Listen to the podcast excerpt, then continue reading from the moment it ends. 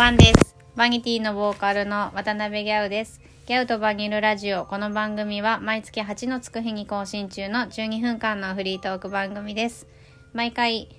解説と気持ちを織り交ぜながらバギティのいろんなことをギャウと深く掘り下げる、すなわちバギる番組でございます。というわけで、いや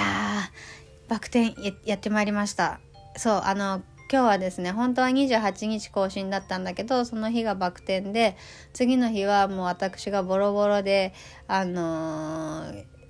もう体中痛くてね、で、今日になったわけですが、いや今日も体が痛い。もう最大級に痛い。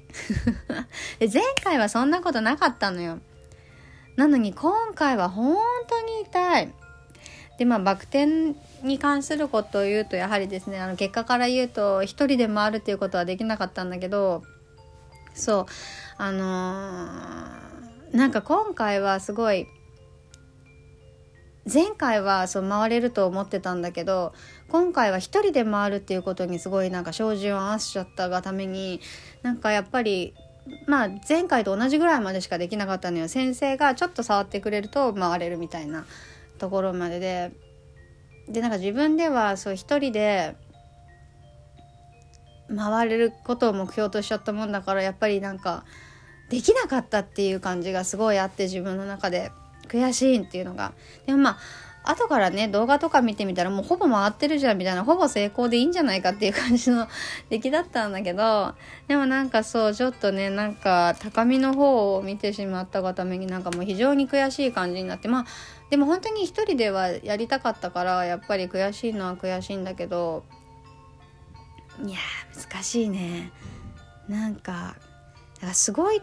やっぱあのマットも先生もいないとこで一人でやるようできるようになるって言ったらやっぱ80分間じゃ足りないなみたいなもこれはなんか奇跡の一発とかあの先生が触ってくれてポッて回れるぐらいこいつも昨日と前回ぐらいの出来だったらまあできるかもしれないけど一人でってなるとやっぱだいぶハードルが高いんだなっていうことを実感してなんかすごいいろいろ悔しかった。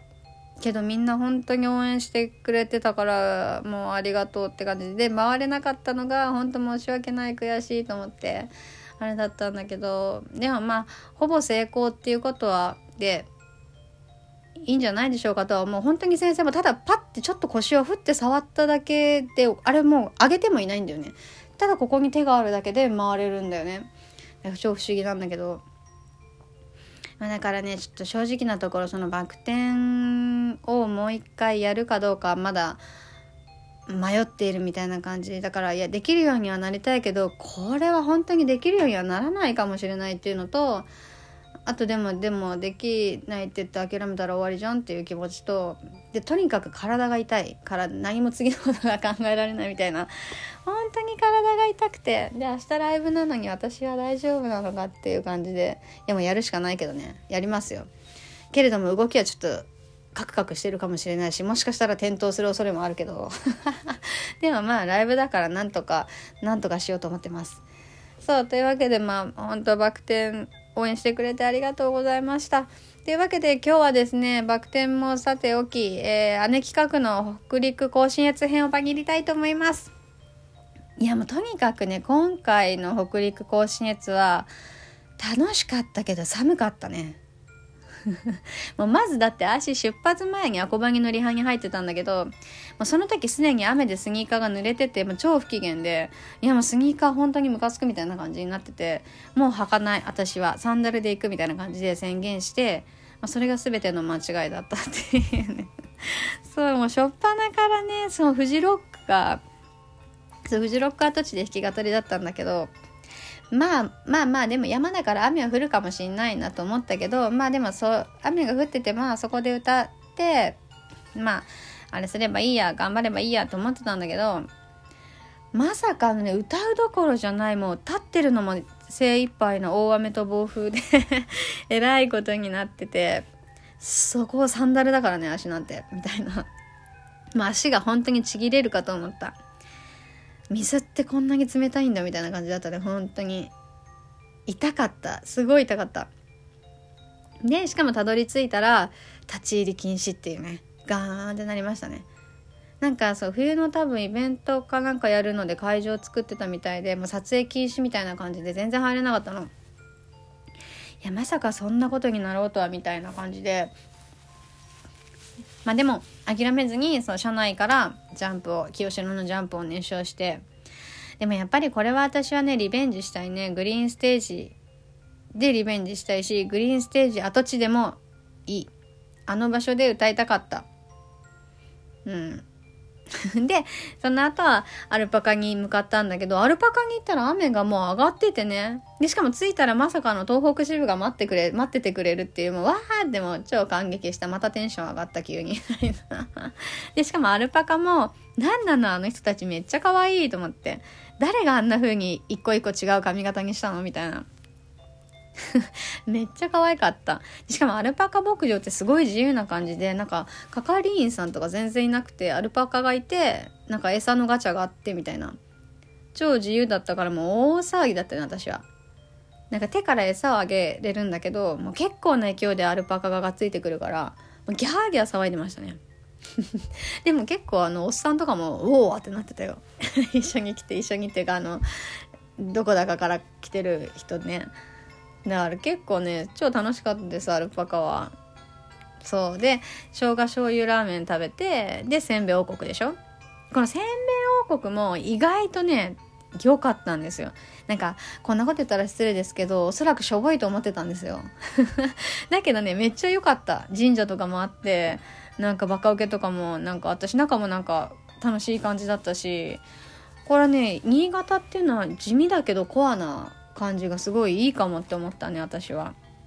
そうでその後の山山あ弥彦村？あ弥彦山？弥彦山のその弾き語りもね本当にもう太陽が沈みそうなちょっとのところで行ってたから多分あのツイキャスとかで見たら結構明るく見えてたと思うんだけどあれ結構こっちは真っ暗だったんですよ。でもほんとギリギリ太陽の光でなんとか見えてるみたいな感じででしかも山と海が反対同士にあっるその真ん中で歌っててなんかすごい気持ちよかったですね。うん、であの打ち上げ配信はもう東北支部がそのバンダイバスセンターカレーとかイタリアンとかツイキャスでそう話題になってたやつをもう差し入れしてくれてほんと豪華になって本当にありがとうございます。もう私ねコンビニだと思ってたの今回ばかりは。なんかでもそれも味気ないなと思ったからどっかでそのまあ新潟の特産品バスセンターカレーもしあればなかったら最悪なんかカップラーメン長岡カップラーメンとかかなって思ってたけどいやまさかこんなに豪華な打ち上げ配信になろうとはと思って。いやもうほんとグリモに助けられてるね。グリモがいなかったらこんな企画はできてないからね。いやほんと特に打ち上げ配信のこのおんぶに抱っこ感やばいよね。本当にありがとうございます。もう私はねバスセンターカレーが一番美味しかった。やっぱあれ美味しいね。さすがっていう実力でしたね。それで2日目も遅刻なしでもうこの遅刻なしっていうのがすごいってね今回1個変えたことがあって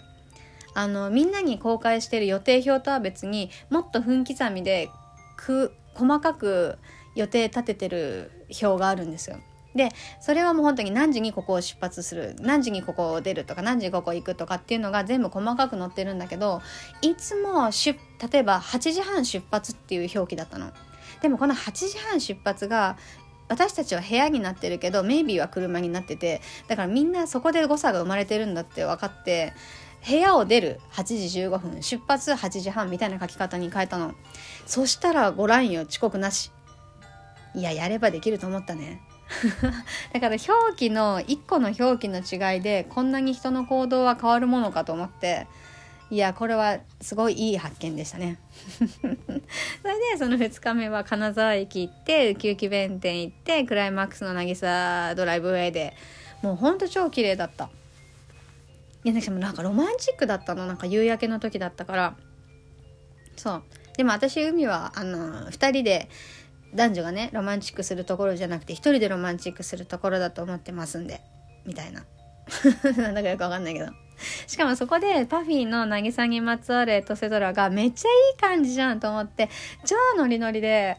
あの歌ってわーってなったんだけど後からツイキャス見直してみたらほんとただの放送事故みたいな。あんなに聞こえてないと思わなかったの本当に。いやほんとごめんなさいっていう感じ。あれみんななんかバニティ楽しそうだけど全然聞こえねえぞみたいな感じだよね。いやほんと申し訳ないと思って。あれはちょっとリベンジしたいですね。あんなに素晴らしくいい感じと思ってたのにあんなガーしか言ってなかったし。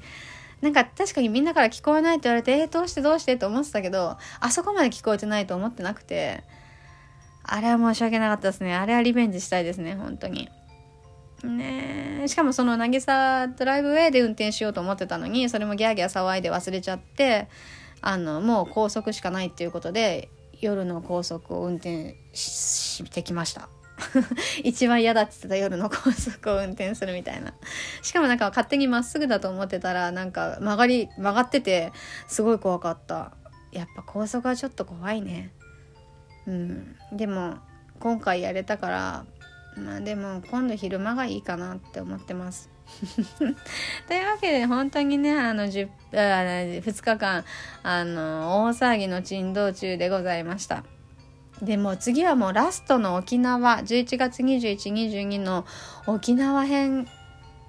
を残すのみとなりましたいや終わっちゃうのやだ寂しいと思って本当にいや沖縄はどんなことになるんでしょうかいやもう大クライマックスよ。南国感を皆さんにお届けしたいと思う。いや本当に寂しい。ちょっとね寂しい気持ちもありますが最後もうド派手に行きたいと思います。というわけで明日あのー、ビッチの 3days の1日目10月31日下北。かなりの前進。この私は悲鳴を上げている体を鞭を打って最高のライブをやっていきたいと思います。みんな応援しててください。また報告するね。バイバイに。